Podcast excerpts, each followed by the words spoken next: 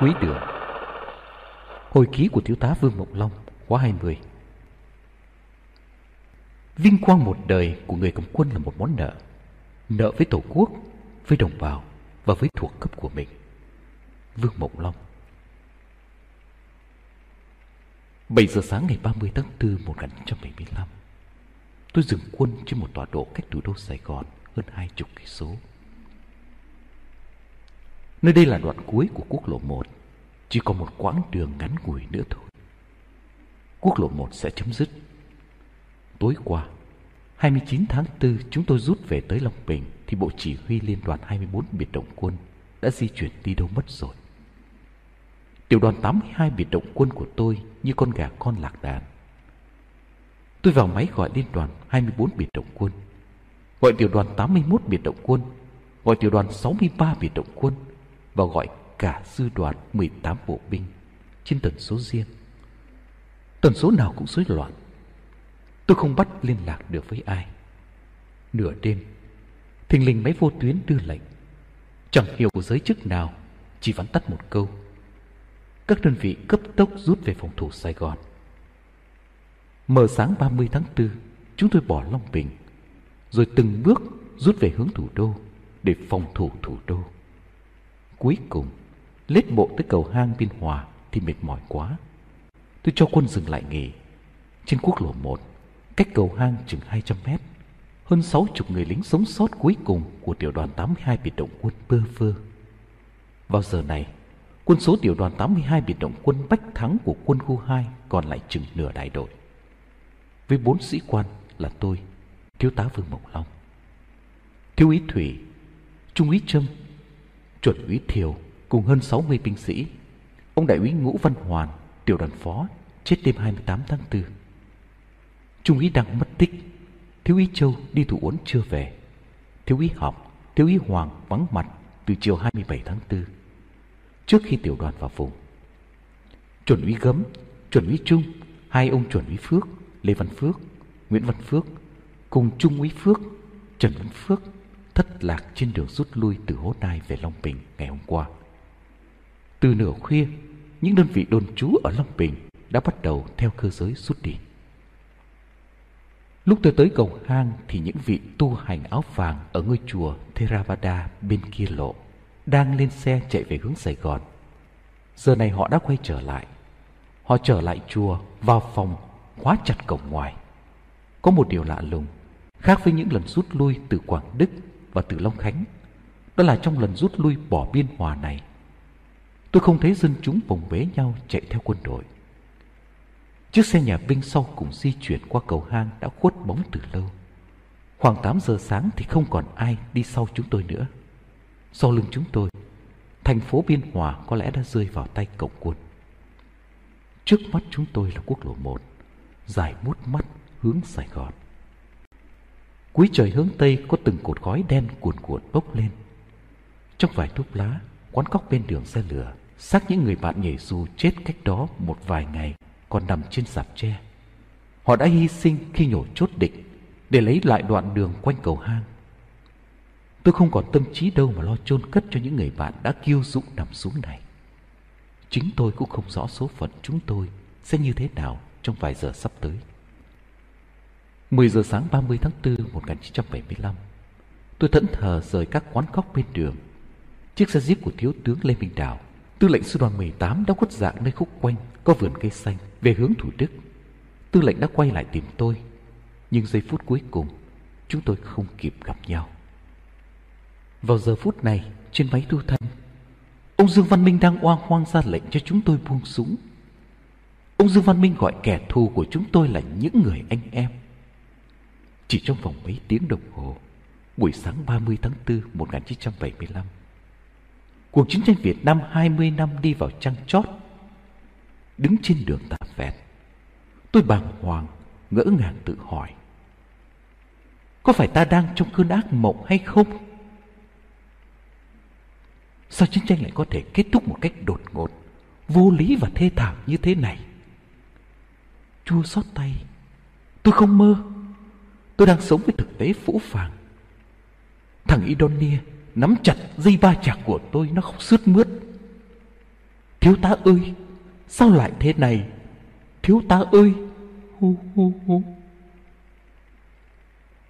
Từ chiếc máy P R C hai mươi lăm trên lưng nó, trong tần số liên đoàn có nhiều giọng đàm thoại lạ, những hiệu đài không quen, gọi nhau, chửi thề, quát tháo, than van. Trước mắt tôi, bên kia đường, lá cờ ngũ sắc trong sân chùa bay phất phới. Hai bên quốc lộ, những bộ dàn di còn bố trí, thế tác chiến sẵn sàng. Những người lính biệt động đang chăm chú nhìn cấp chỉ huy của họ. Họ nhìn tôi với ánh mắt của những đứa con nhỏ đang nép mình trong lòng mẹ. Vào những buổi ngoài trời sông bão, mịt mù sấm sét, cảnh này quen thuộc lắm. Nhưng khi tình hình nghiêm trọng, thuộc cấp của tôi thường chờ đợi quyết định của tôi với những cái nhìn kính cẩn, tin tưởng và thương yêu như thế này. Trong mười năm chiến trận, đã có đôi lần tôi bị bỏ lại đằng sau. Đôi lần đơn vị tôi bị dồn vào tình trạng vô cùng nguy khốn, thập tử nhất sinh. Nhưng thấy con chim đầu đàn còn hiện diện, những người lính dưới quyền tôi vẫn không siêu lòng, không bỏ vị trí. Nhưng sáng nay, trước mắt họ, người chỉ huy của họ đã trở thành một hình nhân bất động. Thực sự, tôi không biết phải làm gì bây giờ. Radio chỉ có một chiều. Tôi chỉ nghe được, không trả lời được, không hỏi lại được. Có ai cho tôi biết ông Dương Văn Minh lên chức tổng thống lúc nào đâu? Tôi biết hỏi ai rằng ông tổng thống này là thiệt hay giả? Theo tôi biết, ông tướng này sau khi giết cụ Diệm đã tiến chức, đã bị các nhóm khác hất cẳng về vườn lâu rồi. Sao tự nhiên ông ta trở thành tổng thống Việt Nam Cộng Hòa được nhỉ? Sao một thường dân có thể lên làm tổng thống dễ dàng thế nhỉ? Đùng một cái sáng nay, ông ta ra lệnh cho tôi buông súng đầu hàng. Đầu hàng cách nào? Đầu hàng ở đâu? Đầu hàng với ai? Giữa đồng không, tôi đứng chết chân. Mặt trời lên, thầy trò chúng tôi lặng lẽ nhìn nhau. Những bàn tay đen đủi, ba na, da rai, ra đê đưa lên quệt nước mắt. Hướng Tân Uyên có tiếng trống múa lân thùng, thùng thùng thùng, nghe lớn dần, lớn dần. Tới cầu hang, toàn múa lân quẹo phải về Tây. Tôi thấy một cán binh cộng sản vai quàng a ca, vác lá cờ Mặt trận Giải phóng Miền Nam đi đầu. Tiếp đó là hai cái đầu lân nhảy múa, rồi một đoàn người điên cuồng la hét, hoan hô, đả đảo, nối theo nhau. Tiếng loa vang vang, hoan hô Mặt trận Giải phóng Miền Nam, hoan hô, hoan hô. Thùng, thùng, thùng, hoan hô, hoan hô, thùng, thùng. Tiếng loa và tiếng trống lân dập dồn theo gió. Lá cờ Giải phóng khổng lồ, xanh đỏ, uốn éo trong gió. Đù má tụi mí, tụi mí chọc giận ông phải không? Chửi thề xong, ông hạ sĩ Phi xả hết một dây đạn M sáu mươi về hướng đoàn múa lân.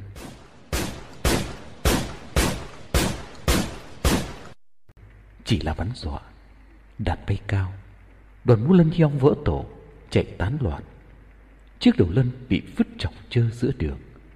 Thằng Việt Cộng vác cờ cũng quăng cờ, bò lê bò càng tìm chỗ tránh đạn. Thôi ta đi, tôi ra lệnh những người lính cuối cùng của đơn vị. Mình đi đâu bây giờ thiếu tá? Thiếu úy Thủy băn khoăn hỏi. Thì cứ đi về hướng Sài Gòn, tìm xem có ai ở đâu đó, mình nhập vào với họ, tôi trả lời Thủy. Mà chính tôi cũng chẳng biết mình sẽ dẫn đơn vị đi về đâu. Không mục tiêu, chúng tôi đi rất chậm. Thùng, thùng, hoan hô, hoan hô. Chúng tôi đi được chừng nửa cây số thì đoàn múa lân lại tiếp tục theo sau lưng. Hoan hô, hoan hô cái mại cha tụi mi. Hạ sĩ Phi lại đổ quạo.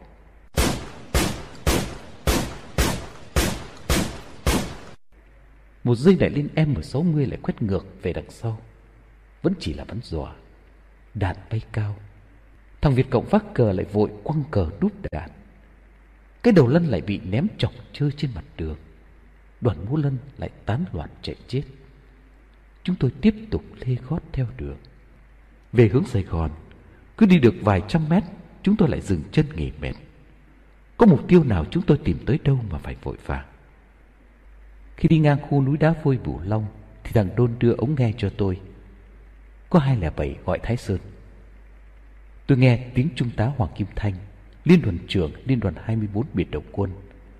Thái Sơn, đây hai không bảy. Anh cho hai chiếc xe tới đón chú và con cái về đường Sơn Quán. Các đơn vị đang tập trung ở đây chờ lệnh. Giọng anh Thanh vẫn bình tĩnh, từ tốn, không có vẻ gì là lo lắng. Nghe ba tiếng đường Sơn Quán, tôi chợt nhớ tới thời một chín bảy mốt, một chín bảy ba. Ở Bộ Chỉ huy Biệt động quân, quân khu hai, có một biệt đội biên vụ, viễn thám do tôi thành lập, huấn luyện và trực tiếp chỉ huy. Sáu toán biên vụ trang bị a ca, dép sâu, nón tay bèo, nghênh ngang, xuôi ngược trên các tuyến đường Hồ Chí Minh, dọc theo biên giới Việt Biên Lào. Trong căn cứ địa sáu không chín, sáu bảy ba, bảy không một, bảy không hai, bảy không, những cú nổ mìn phá ống dẫn dầu, phá xe tải, bắt cóc cán binh dọc Trường Sơn Đông, phá ngầm hai mươi bốn trên sông Sê San là một mối đe dọa kinh hoàng hàng ngày đối với đoàn quân xâm lăng từ phương Bắc. Chuyện chúng tôi xuất nhập các mật khu, huấn khu địch xảy ra như cơm bữa. Những tay súng dưới quyền tôi yên hùng, ngang tàng như các hiệp sĩ trong phim Hồng Kông. Họ quen gọi tôi là anh Hai.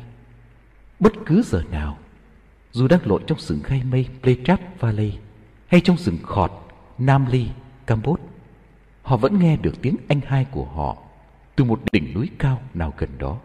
Thỉnh thoảng, anh Hai lội rừng chung với họ để thi hành nhiệm vụ cày kho do quân đoàn hai giao phó. Tôi và họ thương nhau như anh em cùng mẹ, cùng cha. Khi cuốn phim Đường Sơn Đại Huynh được chiếu trên màn ảnh các rạp Diệp Kính, Diên Hồng, Thanh Bình ở Pleiku, thì đàn em của tôi gắn cho tôi biệt danh Đường Sơn Đại Huynh, chỉ vì tôi có cái tên Long trùng với tên ông Lý Tiểu Long, tài tử chính của phim này. Sau khi anh Hai vào Plei Me nhận tiểu đoàn tám mươi hai Biệt động quân biên phòng, đơn vị này bắt đầu đánh giặc với cái phong thái Đường Sơn, khiến quân thù vừa nghe tên đã khiếp vía. Tôi ở cao nguyên mút mùa, làm sao biết được ở Sài Gòn cũng có cái quán được đặt tên như trong phim võ hiệp của Tàu. Tôi mở miệng định hỏi anh Thanh tọa độ của đường Sơn Quán thì máy liên đoàn đã cúp. Tôi đành cho anh em ngừng lại bên đường chờ đợi. Chừng nửa giờ sau, hai chiếc xe be từ hướng Thủ Đức chạy lên, xe ngừng. Ông tài xế ló đầu ra lớn tiếng hỏi: "Có phải tiểu đoàn tám mươi hai Biệt động quân đó không?" "Phải rồi, tám mươi hai đây." "Lên xe đi, tôi chở các ông về đường Sơn Quán. Có ai ở đó không? Đông lắm, có lẽ các ông là những người tới sau cùng." Xe chở đầu. Chúng tôi lên xe.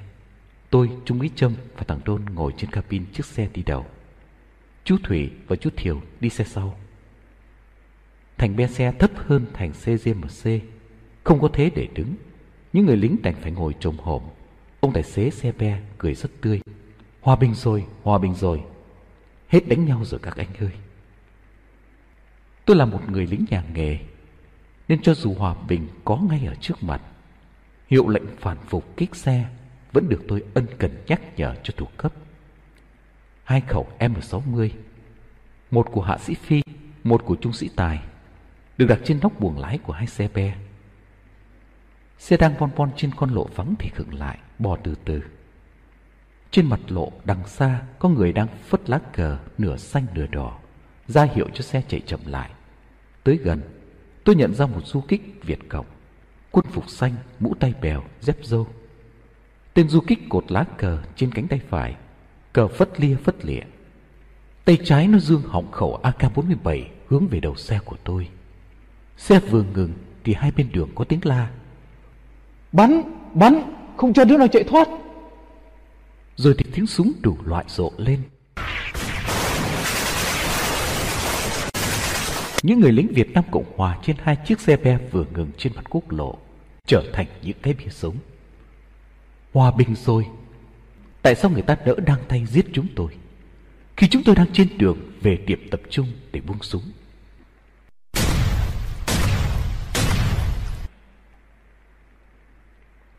Gian lao. Tôi túi tấp mặt mũi vì loạt đạn bất ngờ. Tấm kính che gió của chiếc xe tôi đang ngồi lãnh cả chục viên a ca của loạt đạn đầu tiên.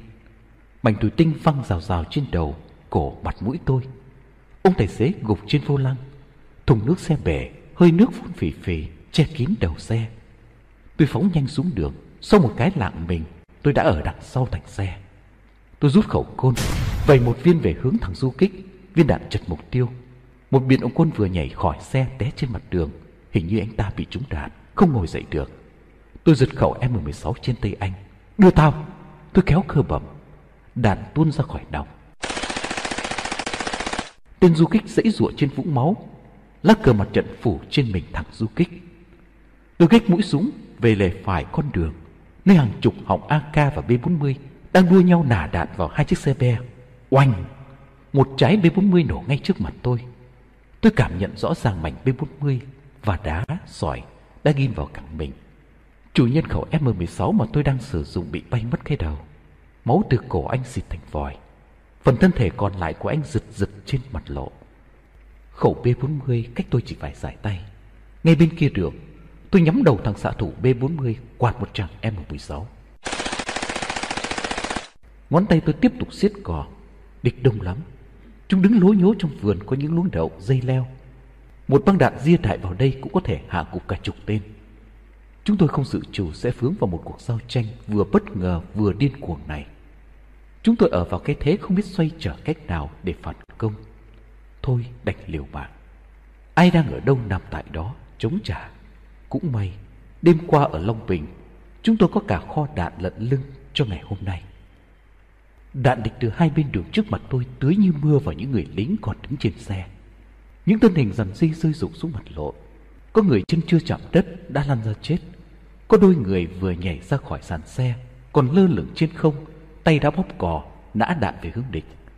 Hầu như ai cũng lo bóp cò, không ai để ý đến thân thể mình đã trúng thương nơi đâu. Hạ sĩ Đinh Lít nằm nghiêng dưới gầm xe, tay trái anh đã trúng đạn, ruội lơ, tay phải ôm cứng khẩu em mười sáu. Anh nằm trên vũng máu, mặt anh tỉnh như không, mặc cho đạn địch cài dày đặc xung quanh. Với một tay còn lại, anh liên tục bắn hết băng đạn này tới băng đạn khác.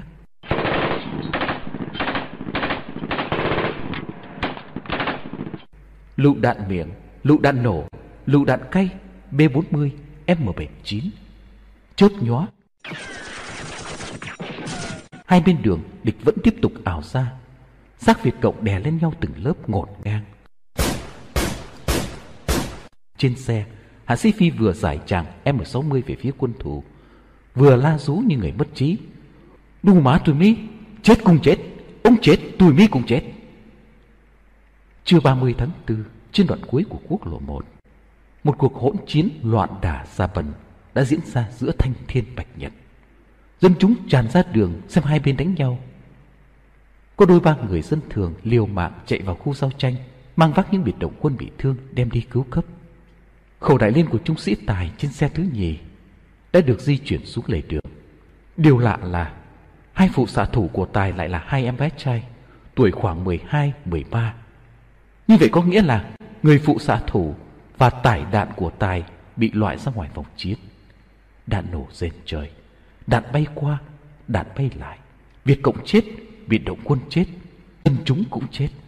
Những người biệt động cuối cùng ở Plei Me vùng hai, ruột đổ lòng thòng vẫn ôm súng bắn như khủng như điên. Hết đạn. Những con cọp dẫy chết đành dùng tất cả những gì cha mẹ ban cho để tự vệ. Nắm đấm, gót chân, đầu gối, khuỷu tay và cả răng cũng được sử dụng. Trong phút giây tuyệt vọng, những chiến sĩ Việt Nam Cộng Hòa lăn xả vào địch, la hét, vật lộn, đấm đá, cào cấu, cắn xé. Binh nhất Liêu Chí Cường, gốc Chợ Lớn, trước khi chết còn cố ôm cứng một thằng địch để cắn vào mặt nó. Tôi biết chắc người đó là chú Cường, vì cái khăn len xanh cố hữu bốn mùa quấn trên cổ chú, cái khăn của người tình phụ. Tôi đã bắn hết số đạn mang theo trên lưng người lính nằm chết dưới chân tôi. Tôi vừa dướn người cua quào được một băng đạn em mười sáu trên sàn xe thì đạn mười hai ly bảy của địch từ xa ào ào bắn tới.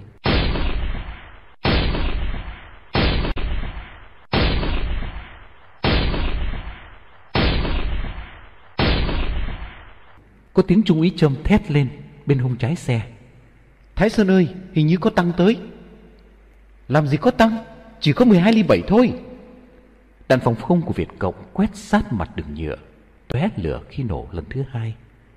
Những viên mười hai ly bảy nổ đúp chui qua thân người bị đạn, hất thân mình người đó lên khỏi mặt đất, đục những lỗ to như bàn tay trên thân thể nạn nhân.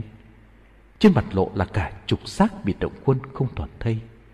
Khẩu M sáu mươi của hạ sĩ Phi đã gãy nát, hạ sĩ Phi vỡ óc, hạ sĩ Binh Lít cũng vỡ óc.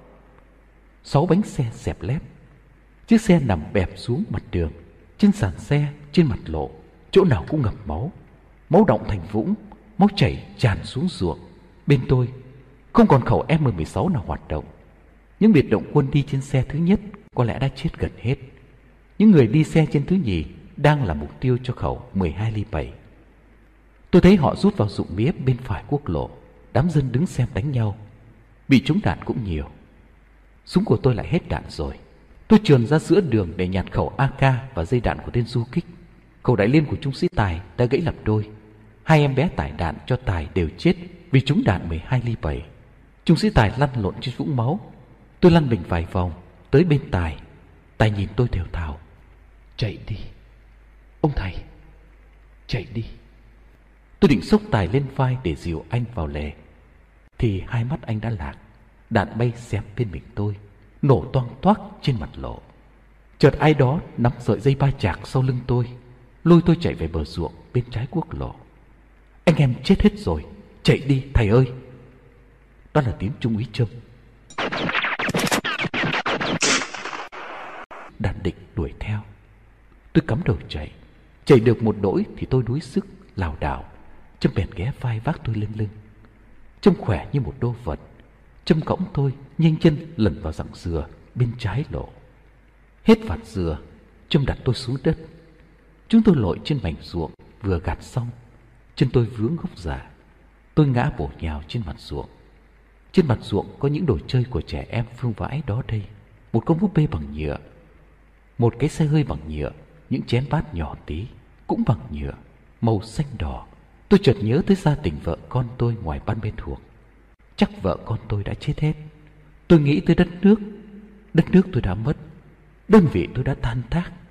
Một phút bất thần, phẫn uất, tôi rú lên như con thú: "Ôi, ôi, ông trời ơi, ông trời ơi, ông trời ơi!" Tôi rút khẩu côn ra, kê nòng súng vào mang tay mình bóp cò. Bàn tay như sắt nguội của trung úy Trâm vạt ngang một cú karate. Viên đạn bay lên trời, khẩu côn văng trên mặt ruộng. "Trâm ơi, làm ơn cho anh chết Trâm ơi." Nước mắt giàn rủa, tôi thất vọng van lớn, chẳng nói chẳng rằng. Trung úy Trâm lầm lì xốc vai tôi bước đi.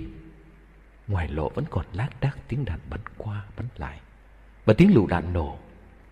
Trâm lột sợi dây ba chạc của tôi, của anh, mũ sắt của tôi, của anh, vứt trên một gò mà. Trâm từng bước dìu tôi về hướng xóm làng gần đó. Giờ đó tôi như con sen yếu đuối, mặc cho chú Trâm tha tôi đi đâu thì đi. Chúng tôi vừa đụng đầu một con lỗ đất thì một nông dân đạp xe tới chặn đường. "Ông thiếu tá bị thương à?" Thói quen ngược đời, khi đi trận tôi thường đeo lon trắng, về nhà tôi lại đeo lon đen. Người dân đã nhìn thấy cặp lon trắng của tôi. Ông cụ có vẻ động lòng. "Ông trung úy lấy xe này đưa thiếu tá chạy đi, lẩn quẩn ở đâu đây không tốt đâu." "Cảm ơn cụ." Trâm lanh tay nhận chiếc xe đạp thổ từ tay người dân tốt bụng. Con lộ đất dẫn một văn phòng hội đồng xã, cửa đóng khóa ngoài.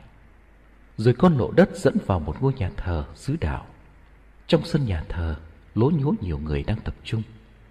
Một cái giờ mọc, xe xê em xê chất đầy súng ống nằm ngay giữa sân. Đó đây, từng đống quân trang quân phục Việt Nam Cộng Hòa vừa bị cởi bỏ.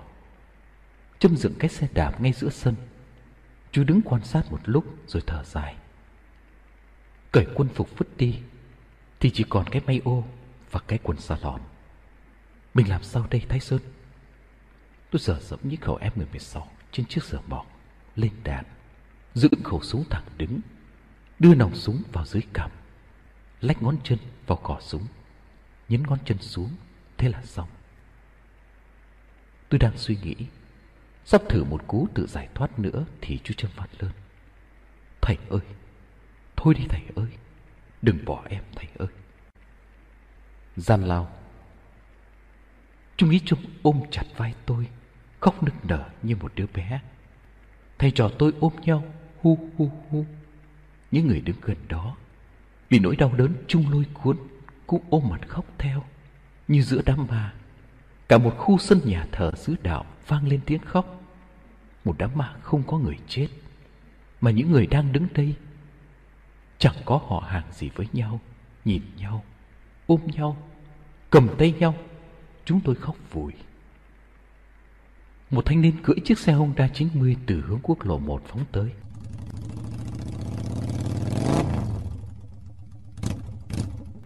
Anh kẻ sát tôi nói nhỏ: "Thiếu tá lên xe, em chở đi trốn." Trâm đẩy tôi lên yên xe sau, chú leo lên theo. Chúng nó chết nhiều lắm. Chúng nó bắt được mấy anh lính bị thương, tra khảo họ xem cấp chỉ huy của họ là ai đâu rồi. Họ khai có ông thiếu tá, chắc chết rồi. Chúng kiểm soát xác, không có xác thiếu tá, chúng đang túa lùng. Em sẽ đưa thiếu tá đi giấu, không để cho chúng nó bắt. Xe chạy trong đường làng quanh co một đỗi thì ngừng. Anh thanh niên dựng xe đập cửa một căn nhà gỗ mái dừa: "Mẹ ơi, con đây, Hải đây, mẹ mở cửa cho con." Cánh cửa hé mở, một bà già giọng Bắc di cư: "Đánh nhau, súng nổ ầm ầm mà mày cứ nhơn nhơn ra đường. Về nhà đóng cửa lại cho tao đỡ lo." "Vâng, con về ngay. Mẹ cho con gửi hai anh này. Có ai hỏi, mẹ cứ nhận là hai con của mẹ. Anh cả anh hai đi lính vắng nhà lâu rồi, chòm xóm không nhớ mặt đâu. Mẹ làm ơn làm phúc, con đi một chút nữa con về ngay, mẹ đừng lo." Bà mẹ nhìn tôi và Trâm. Bà biết ngay hai đứa chúng tôi là sĩ quan quân lực Việt Nam Cộng Hòa đang bị truy đuổi. Bà cụ không dài dòng hỏi han. Cụ đưa tay chỉ cho tôi cái tủ đứng góc nhà: "Hai đứa lấy quần áo civil của thằng Hải mà mặc vào ngay đi. Đưa quần áo nhà binh cho tao giấu." Thoáng chốc, tôi và Trâm thành hai anh dân sự. Bà cụ Bắc Kỳ đã chôn hai bộ rằn di dưới bùn ruộng muống sau nhà. Trước sân, anh thanh niên con bà cụ đang bơm lốp xe. Tôi và Trâm ngồi uống nước với nóng, nghe ngóng động tĩnh. Chợt ngoài đường có tiếng đối đáp: "Anh kia, anh có thấy hai thằng lính rằn di ngụy chạy qua đây không?" Một giọng nghệ tĩnh gặng hỏi: "Có, chúng nó chạy thẳng sang hướng Thủ Đức. Đấy, con đường quẹo phải, chỗ kia giường nghiêng." Tên Việt Cộng chỉ huy liếc mắt vào trong nhà, thấy tôi và Trâm, nó hỏi trống: "Chứ hai anh kia làm gì dứa?" "Anh cả và anh hai tôi đó." Hải nhanh miệng: "Thưa ông, hai thằng con tôi đi lính miền Trung, tụi nó mới đào ngũ về nhà mấy tuần. Xóm này ai cũng biết." Bà cụ phân trần. Thằng Việt Cộng hết nghi, quay sang đồng bọn, nó ra lệnh: "Nhanh lên, đuổi theo chúng nó nhanh lên, hướng cây giường nghiêng, đừng cho chúng nó chạy thoát. Các đồng chí cẩn thận đấy, tụi nó có súng." Rồi tiếng chân người huỳnh huỳnh chạy đi, xa dần. Bà già lấy khoai lang luộc đưa cho chúng tôi ăn đỡ lòng. Anh Hải rồ máy xe. Nửa giờ sau anh trở về: "Thiếu tá đi được rồi, quân của chúng nó đi hết rồi. Hai con có còn tiền để đi xe về quê không? Nếu không mẹ cho." Bà cụ ân cần hỏi: "Cảm ơn bác, chúng cháu còn tiền đi. Chúng cháu mới lãnh lương, mải lo đánh nhau chưa tiêu đồng nào." Tôi cảm động nói không nên lời. Bà già nhìn chúng tôi, ánh mắt bà chứa ẩn một tấm tình thương xót bao la: "Thưa mẹ con đi, thưa mẹ con đi. Anh đi nhé Hải. Cảm ơn mẹ và em vô cùng." Lần đầu tôi gọi một người không sinh ra tôi là mẹ. Tôi gọi bà là mẹ, không ngại ngùng, như thể bà là mẹ tôi đã sinh ra tôi. Tôi và chú Trâm bước ra vườn sau, theo bờ ruộng rau muống, leo lên con lộ đá đi về hướng Thủ Đức. Tôi biết sau lưng tôi, mẹ và chú Hải còn trông theo. Hai đứa tôi nhanh chân nhập vào dòng người hướng về Thủ Đức. Chợt sau lưng có tiếng gọi: "Thái Sơn ơi, Trâm ơi!" Thì ra người gọi chúng tôi là thiếu úy Trần Văn Thủy. Ba thầy trò tôi không dám lớn tiếng hỏi han nhau về những gì đã trải qua. Chúng tôi đi như những người dân chạy loạn đang tìm đường về nhà. Sau khi im tiếng súng, chúng tôi vào Thủ Đức. Nhà nhà đóng cửa kín mít. Vài chiếc xe cảnh sát cháy dở dang, vài tiệm buôn bị đốt phá. Trong phố đã xảy ra cướp bóc, hôi của. Cổng trung tâm cải huấn Thủ Đức mở toang, sân nhà lao vắng tanh. Tội phạm mới ra khỏi khám đang lộng hành. Nhiều người tay mang băng đỏ chở nhau trên ông đa, trên xe pho cảnh sát. Xe chạy nhanh như bay, qua lại nhiều lần trên đường phố. Tới chợ Thủ Đức, chúng tôi may mắn đón được chiếc xe lam chạy đường Thủ Đức Thị Nghè, giá sáu trăm đồng một người. Chiếc xe lam bỏ y ạch vì quá tải. Xe chúng tôi qua mặt từng đoàn người bận quần đùi, áo thun, chân đất, đang chen vai nhau đi về hướng thủ đô. Tôi nhận ra trong đoàn người áo thun, quần xà lọt đang đi dưới đường có thiếu tá Nguyễn Hữu Tài, tiểu đoàn phó tiểu đoàn tám mươi mốt Biệt Động Quân. Có lẽ anh ta cởi bỏ quân phục nơi đường Sơn Quán. Còn cách ngã ba xa lộ Đại Hàn chừng hơn trăm mét, chúng tôi phải xuống xe đi bộ vòng qua một khu ao cá và ruộng nước bên trái quốc lộ. Vì giữa đường có một chiếc xe tăng T năm mươi tư đang cháy. Có vài cán binh Cộng sản Bắc Việt, Omaka, chặn không cho bộ hành và xe cộ qua lại đoạn đường này. Lội hết vạt ruộng thì thầy trò tôi tới xa lộ Đại Hàn. Lúc này, trên xa lộ, tăng T năm mươi tư và xe chuyển quân của Cộng sản Bắc Việt đang nối đuôi nhau hướng về Sài Gòn. Sau khi quốc bộ một đỗi, chúng tôi tới cây cầu Đúc. Qua cầu, chúng tôi lẫn trong biển người xuôi ngược. Chúng tôi về tới Thị Nghè thì mặt trời xế bóng. Giữa cầu Thị Nghè là một chiếc M bốn mươi mốt đứt xích vì B bốn mươi. Chiếc chiến xa nằm bẹp, bụng xe đè sát mặt đường. Trên pháo tháp có vết máu đã khô, nhưng không thấy xác người chết. Bên cạnh đó vương vãi vài bộ quân phục Việt Nam Cộng Hòa, dây đạn, nón sắt, ba lô. Tôi không dám về nhà mẹ tôi, sợ trong lúc tình hình lộn xộn, chòm xóm biết mình là sĩ quan quân lực Việt Nam Cộng Hòa, sinh chuyện không hay. Để hai người đàn em chờ trên cầu, tôi đi kiếm nhà người quen, xin cho chúng tôi đá túc. Nhà anh bạn Nguyễn Gia Hân của tôi nằm ngay chân cầu. Bạn tôi là sĩ quan cảnh sát, trưởng đoàn phòng vệ Tòa Đại sứ Hoa Kỳ, nhà khóa cửa. Có lẽ gia đình bạn tôi đã di tản rồi. Tôi trở lại cùng Trâm và Thủy. Qua cầu, chúng tôi tiếp tục đi. Bây giờ, trong phố người qua lại nườm nượp. Bên lề đường, sát đường rào sở thú, những người đi hôi của đang bày bán đủ thứ: chăn màn, quần áo, chén bát, sách truyện, tranh ảnh, rượu bia. Quên đời, chỉ còn cách uống rượu. năm trăm đồng một chai Hennessy. Ba thầy trò tôi kẹp tách mỗi người một chai. Tôi vẫy tay chặn một chiếc xe xích lô máy để vào chợ lớn. Về nhà trung úy Trần Văn Phước, vừa có nơi lạ để nghỉ qua đêm. Xóm giềng không biết mình là ai.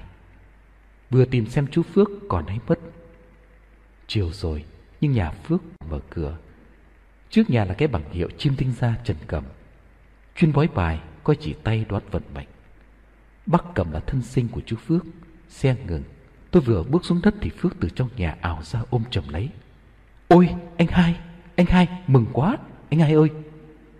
Thì ra trong cuộc lui binh dưới mưa pháo hai mươi chín tháng tư, Phước bị tụt lại đằng sau, mất liên lạc với tiểu đoàn. Phước không biết chúng tôi rẽ vào Long Bình. Phước đi thẳng một lèo theo xa lộ về tới Sài Gòn. Đêm ba mươi tháng tư, bốn anh em chúng tôi ngồi bên nhau, cạn ba chai rượu. Chú Thủy cho tôi biết rằng ngay đợt tấn kích đầu của địch, chiếc xe thứ nhì đã bị thương và chết khá nhiều. Nhiều biệt động quân bị thương đã được dân chúng di tản đi cấp cứu. Thiếu úy Thủy đã cố gắng mở một mũi bọc không phải để giải tỏa áp lực địch, nhưng không thành công vì địch quá đông. Đến lúc khẩu phòng không mười hai ly bảy của địch tham chiến thì Thủy cho anh em phân tán chạy vào nhà dân. Sau đó Thủy được dân chúng cưu mang, cho quần áo cải trang rút chạy. Chú Thủy nói hình như chú Thiều bị thương ngay từ phút đầu, không rõ số mệnh ra sao. Sáng mùng một tháng năm một nghìn chín trăm bảy mươi lăm, tôi cho Thủy và Trâm một số tiền để làm lộ phí về quê. Từ dạo ấy, anh em chúng tôi không còn dịp gặp lại nhau nữa. Thời gian trôi. mười ba năm sau, cũng vào ngày ba mươi tháng tư, đầu làng cuối xóm dập bóng cờ đỏ sao vàng. Nơi nơi loa vang vang bài ca mùa xuân trên thành phố Hồ Chí Minh. Có một anh Bắc Kỳ tuổi lửng lơ, nửa già nửa trẻ, đạp xe thồ đèo theo một cái giỏ, đi giao bán cá khô trong khu ngoại ô Thủ Đức, tới căn nhà gỗ mái dừa. Anh bán cá khô vừa mở miệng hỏi thăm, một bà người xứ Quảng đã mau món trả lời: đi rồi, bán nhà vượt biên năm sáu năm rồi. Xin cảm ơn bà, xin cảm ơn trời. Anh Bắc Kỳ mừng rỡ. Bà chủ nhà nghệt mặt, dương mắt nhìn anh chăm chăm mà chẳng hiểu ý anh. Anh bán cá khô lên xe, đạp từ từ theo con lộ đất. Xe tới cổng nhà thờ, gác chuông làm cơm. Sân nhà thờ vắng ngắt. Trên thánh giá, Chúa cúi đầu. Không biết Chúa có còn nhận ra anh không? Qua văn phòng Ủy ban Nhân dân xã đến quốc lộ một, anh quẹo phải, ngừng lại bên đường ngồi nghỉ. Nơi đây chỉ cách đường Sơn Quán vài cây số. Cũng ngày này, mười ba năm trước, các chiến sĩ của Tiểu đoàn tám mươi hai Biệt Động Quân đã tả sung hữu đột trong trận đánh đẫm máu bi hùng cuối cùng. Những người nằm xuống đã sang thế giới bên kia trong quân phục giản dị, với cái huy hiệu đầu beo. Phía trên phù hiệu đó là một bệt tím có chữ số tám mươi hai màu vàng. Trưa nay, có lẽ dân chúng trong vùng còn nhớ tới họ, nên cắm vội bên đường đôi bó nhang, hương khói. Anh bán cá khô ngồi xẹp trên lề cỏ rưng rưng. Các chú tha lỗi cho anh. Hai bên quốc lộ là rừng bạch đàn. Những cây bạch đàn lớn lên từ lòng đất, từng thấm đẫm máu của những người anh hùng Plei Me. Hình như trong gió, thoảng như tiếng ru, có tiếng ai thiết tha não nuột: thầy ơi, chạy đi thầy ơi. Ngồi bên bìa rừng, đôi mắt Đường Sơn Đại Huynh đẫm lệ. Vương Mộng Long.